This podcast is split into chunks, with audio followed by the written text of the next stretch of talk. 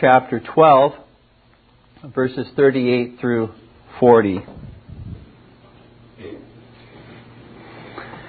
There is an essential difference, on the one hand, between a hypocrite who desires both God and man to account him righteous by means of his mere external deeds. And on the other hand, between a poor, struggling Christian who obeys the Lord in doing what he knows he is to do, even when the sense of God's presence is not very near to him. Dear ones, hypocrisy is playing a role in order to receive the applause of God and man. Faithfulness, on the other hand, is obeying the Lord because he says so, even when we feel somewhat lifeless and empty within. In fact, in some respects, it is a greater demonstration of faith in Christ when we obey Him, not because we feel like obeying Him, but because we know He calls us to do so, and even when those gracious and religious affections may be absent. That's obeying sometimes merely on the basis of what the Lord has said, and we believe His Word, and that we are called to do so. The reason I raise this important distinction, dear ones, is because we are looking today at the matter of hypocrisy in the life of the scribes and Pharisees. I do not want anyone to misunderstand what I say as if one is a hypocrite simply because he forces himself to do what is right at times without an overwhelming sense of love and gratitude to Christ at that precise moment. Surely a Christian should want to obey the Lord out of a heart overflowing with love and gratitude to Christ. But because he does not presently have that conscious sense of love in his obedience, should he refrain from obeying the Lord for fear that he would be a hypocrite to do so? Absolutely not. Dear ones, there are many things that we do all the time.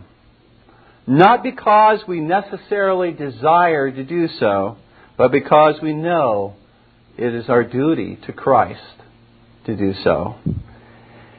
And one is not called a hypocrite because he does so in such cases. Mom, do you prepare meals and clean the house every day because you just can't wait to do so? Dad, do you jump out of bed with a spring in that first step and go to work every day because of a conscious love to Christ and for your family? Do martyrs always lay down their lives for Christ because there has been nothing more that they have wanted to do in all of their life than this? Not necessarily. Dear ones, we should continually pray that God graciously grant to us a sensible desire of love and gratitude in serving the Lord and others. For without a doubt, such love greases the wheels, enlightens the burdens, and makes our obedience a delight. But, beloved, you are not a hypocrite if you look to Christ as your righteousness and obey Him simply because He has commanded you to do so. This the scribes and the Pharisees did not do, for they were hypocrites who merely played a role in pretending to be righteous without looking to Christ at all as their righteousness. The Lord tells us in the text before us today to beware of hypocrites, and especially hypocrites who pose as leaders and guides within the church. How will such hypocrites be discerned by the sheep? Well, first of all, in part from the things that the hypocrites desire. We see that in Mark chapter 12, verses 38 through 39. And second, in part from the gross contradictions in their lives, as we see in Mark chapter 12, verse 40. Let us consider then, first of all, how will such hypocrites be discerned by the sheep from the things that they desire? Look with me at Mark chapter 12, verses 38 and 39. And he said unto them in his doctrine, Beware of the scribes which love to go in long clothing and love salutations in the marketplaces, and the chief seats in the synagogues, and the uppermost rooms at feasts.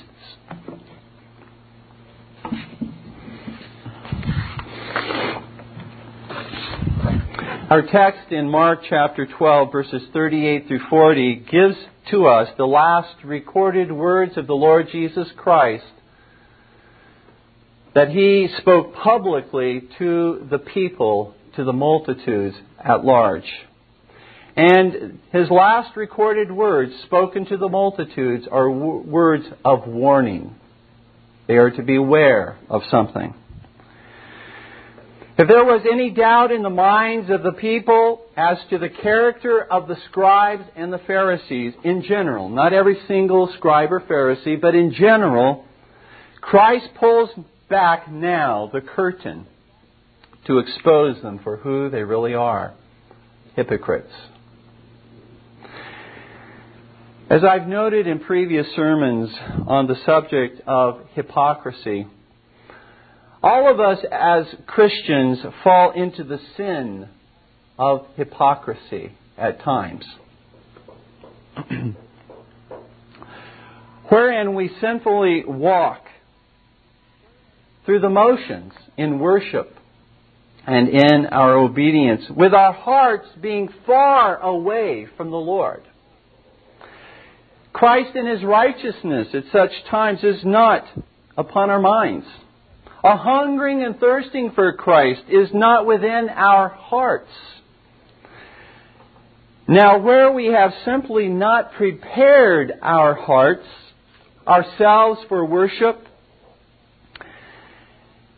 in order to glorify the Lord, due to our preoccupation with the world, due to our love for so many other things that are in the world, we clearly at that point fall into this sin of hypocrisy. We are merely pretending to go through worship. The eye of faith at such times is not cast upon Christ, but upon everything else in the world but Christ and His Word. Beloved, this is a most grievous sin. How we must seek the face of the Lord that we avoid such sins of hypocrisy. But, dear ones, this is not the unpardonable sin.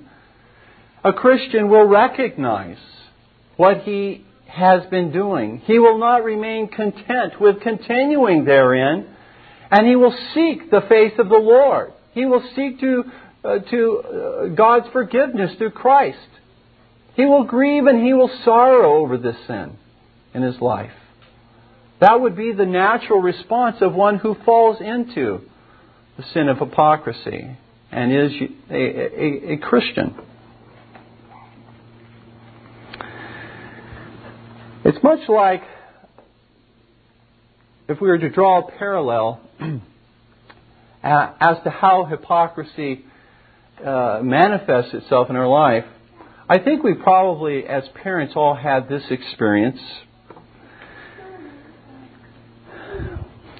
That when we are discussing something very important with our children, they, they pretend to be listening outwardly to what you're saying, but it's obvious their minds are a million miles away.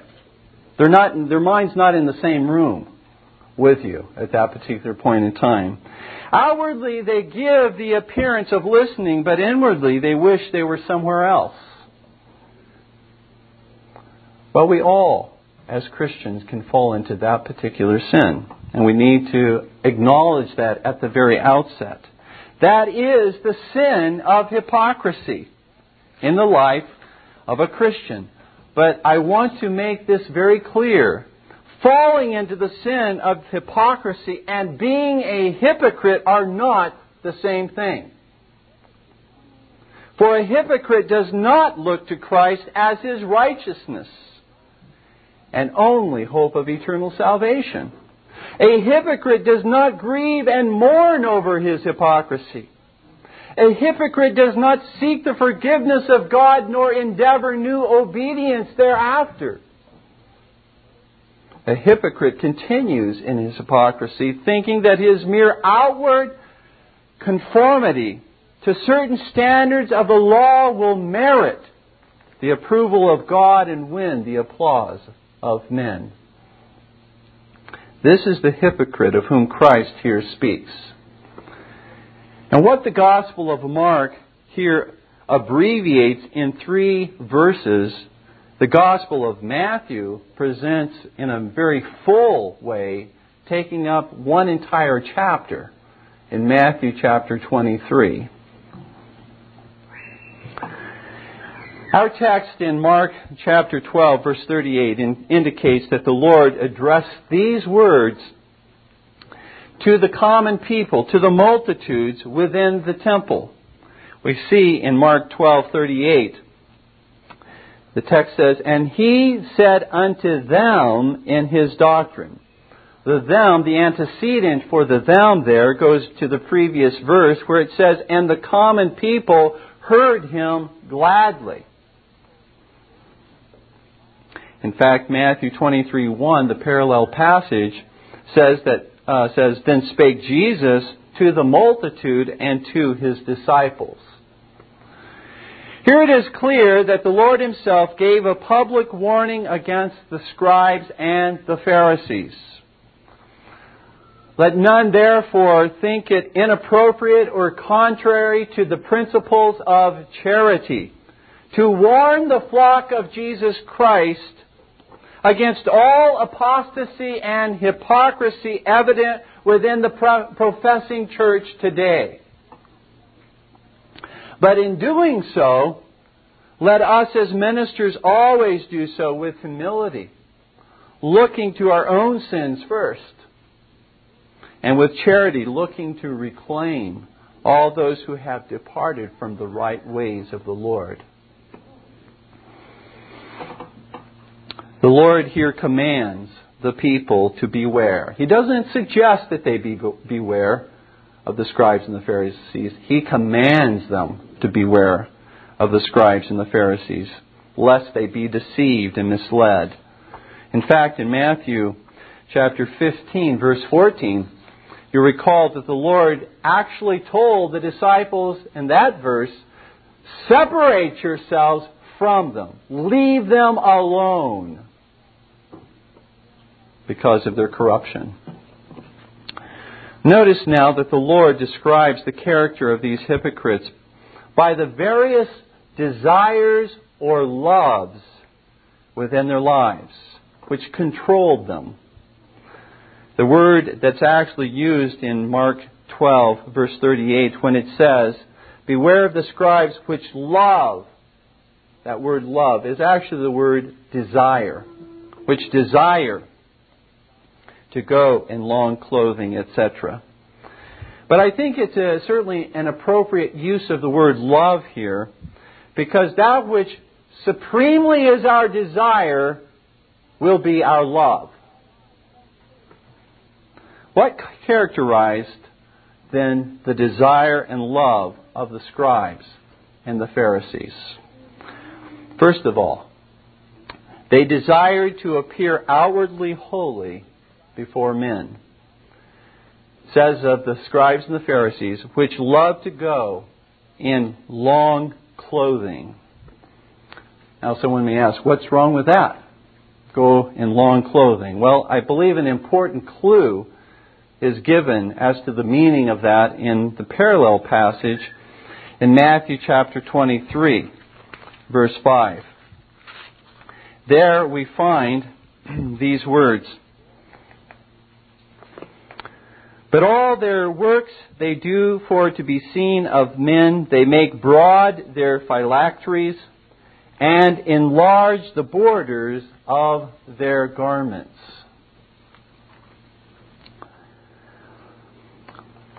Let's just talk very briefly of what the phylacteries were. They were these little boxes that were worn by the Pharisees upon their foreheads, tied around their foreheads and around their arms.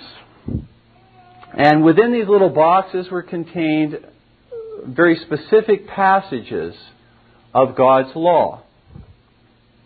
This practice was apparently begun a generation or two before the coming of Christ. It was never authorized by the Lord in the Old Testament scriptures, but was rather the result of interpreting Deuteronomy chapter 6, verses 8 and 9, in an, in an uh, unnatural and literal fashion. They took a passage which the Lord intended to be interpreted figuratively about binding the law about their foreheads as frontlets between their eyes, wearing the law upon their their arms, their wrists, putting the law upon the doorpost, They t- interpreted that quite literally. The way, the way in which we are able to determine that they misunderstood the passage is that it's never, ever practiced by Moses, nor by any of the prophets of God, or anyone else that we know of in the Old Testament scriptures. Not until, again, a generation or two before the time of Christ.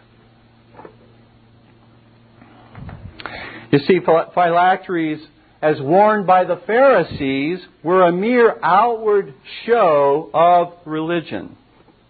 They did so in order to attract the attention of the people to themselves as being especially holy and especially loving the law of God.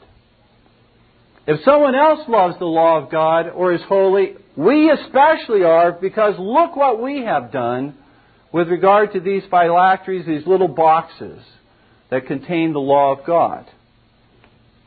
So it was a public show. Well, the second way that the Pharisees appeared holy before men, according to Christ, in Matthew 23:5 was by enlarging the borders of their garments. That refers to the, the tassels or, or the blue ribbon that God had authorized them to put upon their robes. Now, this God did specifically say to do. In Numbers chapter 15, verses 37 through 41. They were to take a piece of blue ribbon or tassel and to attach it at various places around their robes, their garments, on the, the, the bottom of their garments. These blue tassels or ribbons upon the bottom of their robes reminded them, according to this passage in Numbers 15, that they were a people purchased by God unto himself, and therefore they were to love God's commandments. They were to obey him from hearts that were filled with gratitude and love because of how the Lord had redeemed them out of the land of Egypt and out of the house of bondage. These blue tassels dear ones, did not speak of the law in the hands of, a, of an avenging judge. But these blue tassels spoke of rather the law in the hands of a merciful mediator who himself would fulfill all of the righteous requirements in obedience to the law of God. Remember in Matthew 9:20 that there was a woman who had, for 12 years, had an issue of blood, the scripture says. And she said to herself, If I can only grab hold of the hem of his garment, I will be healed. The hem of his garment, that word used for him, is this word referring to the tassel, which represented the law of God. She did not grab a hold of her own tassel, which was at the bottom of her robe, and cling to that, saying, By my law keeping, I can be right before God. She grabbed hold of Christ's tassel, saying, in effect, it is His righteousness and His obedience alone that makes me acceptable before the Lord. It is only through Christ that I can be healed, most importantly, spiritually, and that I can be healed physically. And so she was indicating she was, by her actions, she was clinging to Christ's obedience to the law, not to her own. Thus, what the Pharisees had done by way of their outward appearance was to extend the length of these ribbons or these tassels so as to make them longer, so as to draw more and more attention to themselves. Again, the normal people, if they were just a couple inches long, well, they would make theirs that much longer so as to appear more holy and more righteous in the eyes of men. Ministers must be ever so careful, dear ones, not to draw the gaze, the stares, and the attention of others to themselves by the way that they dress, speak, or behave. Rome's ministry is certainly hereby condemned. Rome's ministry, who wears the multicolored vestments and robes, gold and silver and scarlet in every way, putting upon themselves that which God has not authorized, that which God has not commanded, in order to draw attention to their sanctity, to their holiness, is certainly condemned in this particular passage by what the Pharisees were doing. As ministers of Jesus Christ, dear ones, it is not we who should ever be the focal point for people, but rather Jesus Christ. We are merely ambassadors for the Lord Jesus Christ, declaring the riches of His glory and of His grace as ministers, beloved, we should despise, in fact, the limelight as a means of promoting our own gifts and graces. Our whole mindset as ministers ought to be let Jesus Christ increase and let me decrease. That is the first love of these hypocrites spoken of here by Christ. A love to appear outwardly, outwardly holy, but no hungering and thirsting after the righteousness of Jesus Christ within the inner man. Dear ones, I ask you in a more broad way than just merely applying this to ministers, applying it to all of your lives, where is your greatest spiritual energy expended? In a display of outward holiness or in hungering and thirsting after Jesus Christ? Outward holiness, beloved, is absolutely necessary. But let us focus on inward holiness, and the outward holiness will naturally flow from it. A second love of the scribes and the Pharisees, they desired the titles of authority and scholarship. It says in our text, and love salutations in the marketplaces. Again, we need to turn to the parallel passage in Matthew chapter 23. Notice what the Lord says in verses 7 through 12 concerning what the Pharisees and the scribes loved. and greetings in the markets, and to be called of men Rabbi, Rabbi. But be not ye called Rabbi, for one is your master, even Christ. And all ye are brethren. And call no man your father upon the earth, for one is your Father which is in heaven. Neither be ye called masters, for one is your master, even Christ. But he that is greatest among you shall be your servant. And whosoever shall exalt himself shall be abased, and he that shall humble himself shall be exalted. The Pharisees, according to this passage, coveted the title of rabbi which literally means great one, that was used for the most highly acclaimed teachers of Israel. When they went into public places or into marketplaces, they loved to hear their knowledge and their authority praised before men. You see, this was the fuel that kept their engines running. They lived for this acclamation and this notoriety. They did not teach nor preach because of the call of God upon their lives. They did not expound the word due to a love for the people, that the people might know the one true living God and have life by His grace. Likewise, we as ministers must be ever so careful not to flaunt our learning, our knowledge, our titles, or our degrees before people. Beloved, the pride of knowledge will prove to be the downfall of a faithful Christ honoring ministry. This is not to say that ministers should rather desire to be ignorant or timid when it comes to the truth. Absolutely not.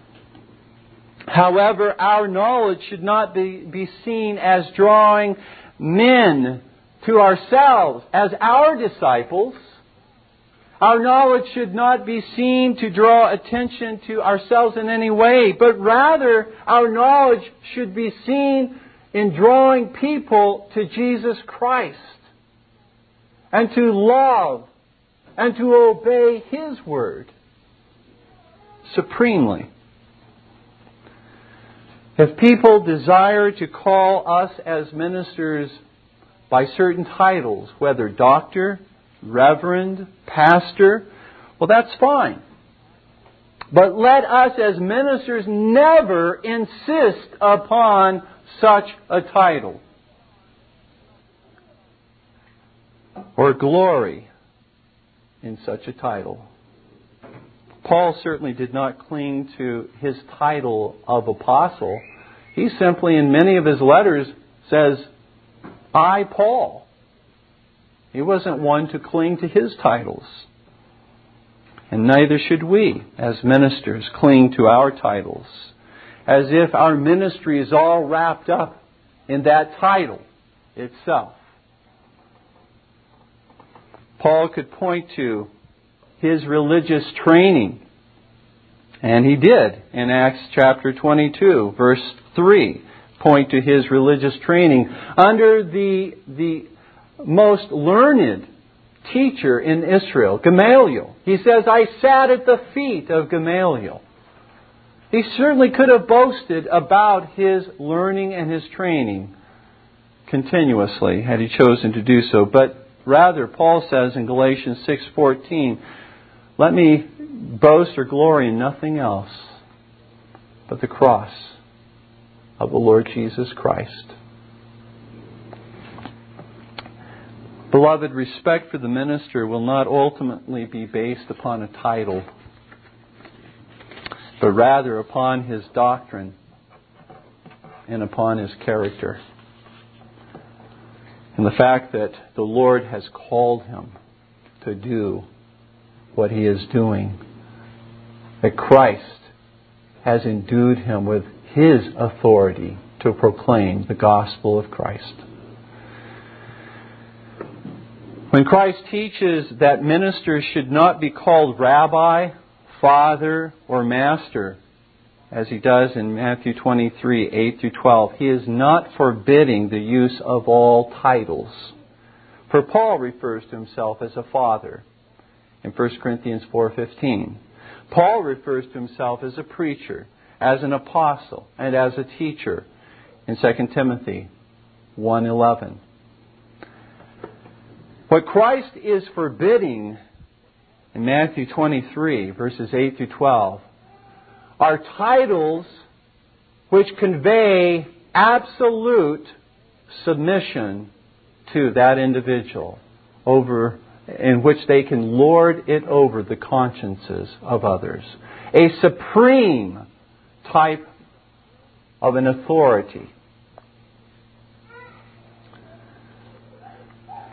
And the Lord goes on to say at the very end of that passage in Matthew 23 that rather than being lords over people's consciences, ministers are to be servants who humbly minister on behalf of Christ to all who need the Lord Jesus Christ. The third love of these hypocrites is that they desired special favors and honors given in the presence of others, bestowed upon them in the presence of others. When it says, and the chief seats in the synagogue and the uppermost rooms at feasts, they love these things. The chief seats in the synagogue and the uppermost rooms at feasts. Now, the chief seat in the synagogue was a bench which faced the congregation and was placed nearest to the box that contained the Torah, the law of God. It would be like those special seats that you probably have noted in maybe churches in the past that would be the front of the building, behind the pulpit, where the guest speaker or those who are participating in the worship service would, would sit. That would be a similar type of a thing. It was facing the congregation. But I, I ask the question why are such seats necessary in the first place? Why should the attention of people be upon those sitting in seats facing them? Why give these men any more temptation in dealing with matters of pride than they already have in being in a public situation? Why shouldn't they rather sit in the front row with and among the congregation rather than being seen by the congregation in such a public manner? The uppermost rooms at feasts that the Lord speaks of here does not actually refer to separate rooms like cubicles but the word room here is used in, instead of the word place or spot. They desired the uppermost or the chief places or spots at a feast. The guest of honor would take the place around the, the table, and in that particular culture, they reclined as they would come to eat. The guest of honor would take the, the place nearest to the host. That was the, the chief place at a feast. And again, the Pharisees loved and coveted those chief places. That's what they lived for. They coveted and desired and loved to be publicly honored before all men.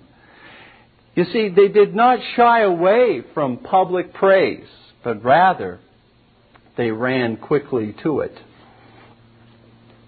Again, how ministers must guard themselves from this evil. For even though we may not blow our own horn, we may sinfully covet that others blow a horn on our behalf. And when we covet that, we have fallen into the same sin as was being evident in the lives of the Pharisees as well. True enough, none of us are guiltless as ministers in this regard. We all fall short of God's glory in this regard. But by God's grace, we must put to death this sin, lest it lead us away from the simplicity of the gospel into the pomp and circumstance of Rome, where the Pope rides not upon a humble donkey, but rather sits upon a throne. The second main point is this How will such hypocrites be discerned by the sheep? from the contradictions in their lives. Look with me at Mark chapter 12, verse 40. Which devour widows' houses and for a pretense make long prayers, these shall receive greater damnation. The specific contradiction here mentioned is on the one hand that of taking the money and property of ignorant and helpless widows. And on the other hand, that of making a show, a pretense before the people of God that they are so interested in the things of God as indicated by their long prayers that they offer. Hypocrites, dear ones, will reveal not only inconsistencies, Christians will re- reveal inconsistencies in their lives. We do all the time. What we profess, we don't perfectly practice.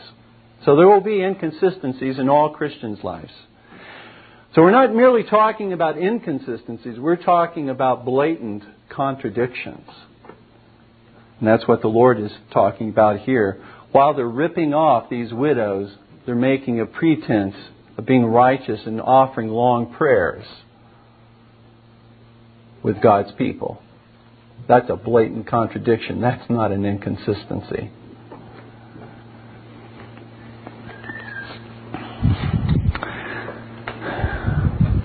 Again, as ministers of Jesus Christ, we must guard against these types of contradictions for sure, but even as guard against inconsistencies as much as we can. Because if anybody's life is under the microscope, it's certainly the minister's life. It's the minister's family that will be so. We must be careful that we as ministers do not live one way when we're in public and live an entirely different way with our families or when we're all alone. Certainly, that should be the case with all Christians, but especially ministers. You see, hypocrites are indeed blinded to the truth that the one true living God hears all that we say when we are alone and sees all that we watch or all that we do when we are alone. As Christians, we realize, dear ones, our total inability to keep all of God's commandments. But as Christians, we're not to rest in simply our inconsistencies and throw up our hands and say, I'm a sinner, so what? when we see inconsistencies in our lives, so those inconsistencies don't become blatant contradictions and we become hypocrites. We must not be content to live that kind of a lie. As Christians, we must seek the grace and the mercy of the Lord Jesus Christ to overcome those inconsistencies so that we can live with a clean and a pure conscience before God. And when we see those inconsistencies in our life, to sincerely grieve and to sorrow over them. To go and to flee unto the Lord and to ask God to forgive us. And to renew our covenant to obey Him, to endeavor new obedience. And as those who live inconsistently, not always practicing what we preach, let us always look to the righteousness of the Lord Jesus Christ alone as our only foundation, as our only basis of approval before God. Certainly, this text teaches as well what it says in verse 40 that ministers must not covet riches or wealth in this life. The minister must not enter into his calling in order to be, have a comfortable lifestyle as much as to be faithful. Whether there is comfort or not, by way of having one's needs met, time will tell. But whether there is or whether there isn't, a minister must always be faithful and not live for comfort or material wealth. He must be willing to be employed full time in the service of Christ, and at times when he can't be paid full time, that he must be willing, even at those times, to supplement his income so as to fulfill his calling as best as he can.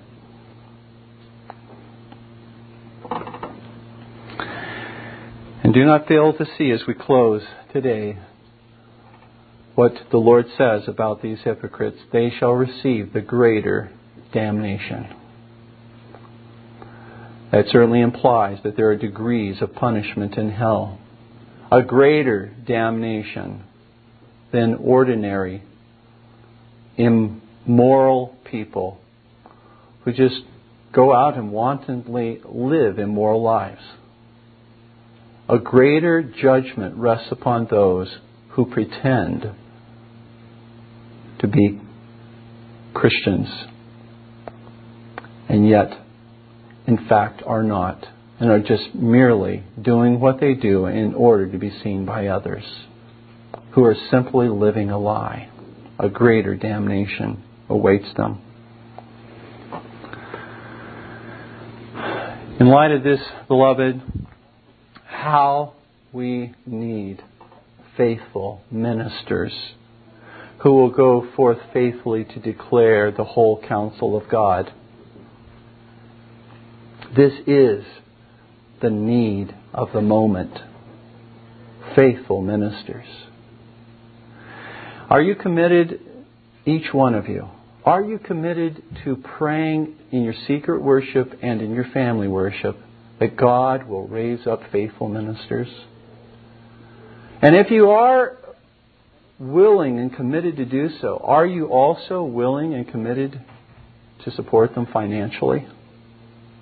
with all that God has given to you to the best of your ability, whether it's small, whether it's little, or whether it's much, because of the, the, the way in which the Lord has prospered you. Are you willing to not only pray, but to financially support the ministry which Christ raises up?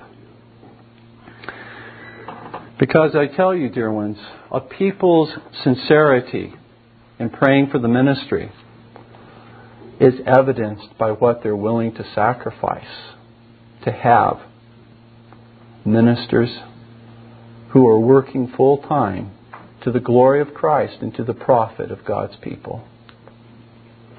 Please stand with me in prayer.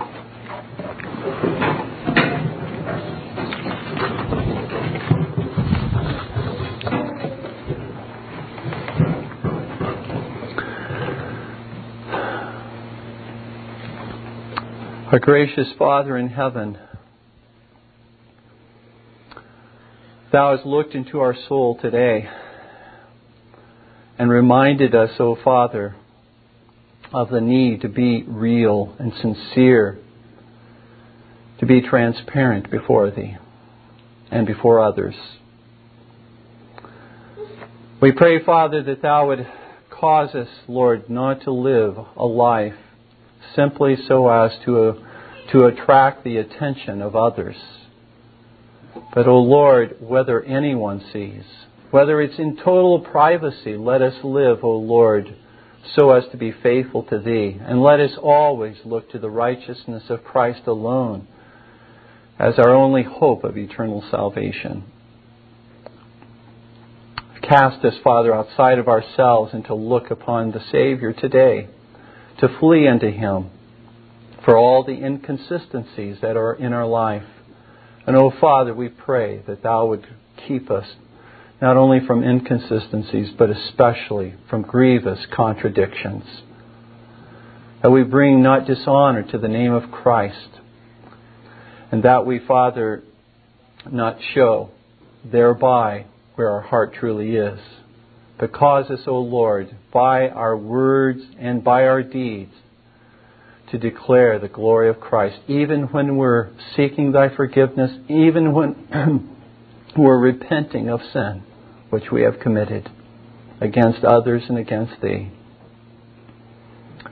We pray, Father, that uh, Thou would burn this message into our very souls, us to live according to it. For we ask it in Jesus' name. Amen. This Reformation audio track is a production of Still Waters Revival Books. You are welcome to make copies and give them to those in need.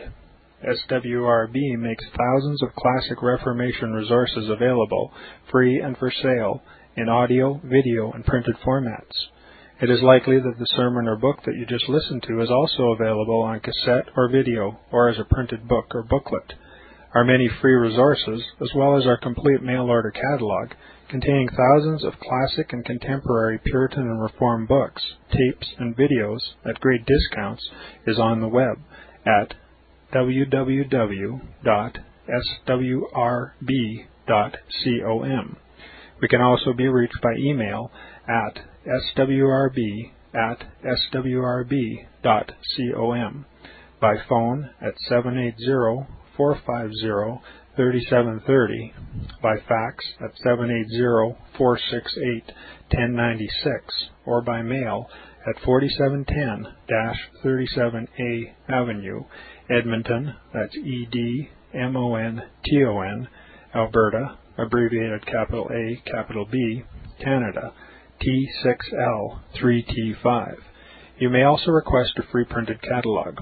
And remember that John Calvin, in defending the Reformation's regulative principle of worship, or what is sometimes called the scriptural law of worship, commenting on the words of God, which I commanded them not, neither came into my heart, from his commentary on Jeremiah 7:31 writes, God here cuts off from men every occasion for making evasions, since he condemns by this one phrase, I have not commanded them, whatever the Jews devised.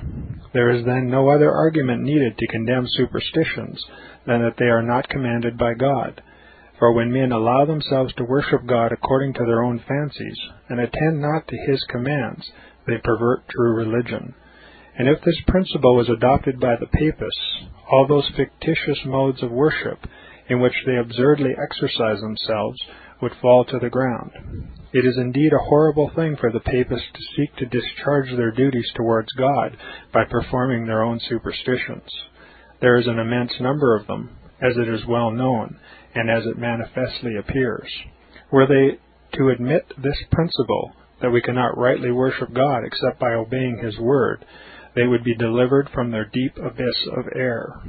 The prophet's words, then, are very important when he says that God had commanded no such thing, and that it never came to his mind, as though he had said that men assume too much wisdom when they devise what he never required, nay, what he never knew.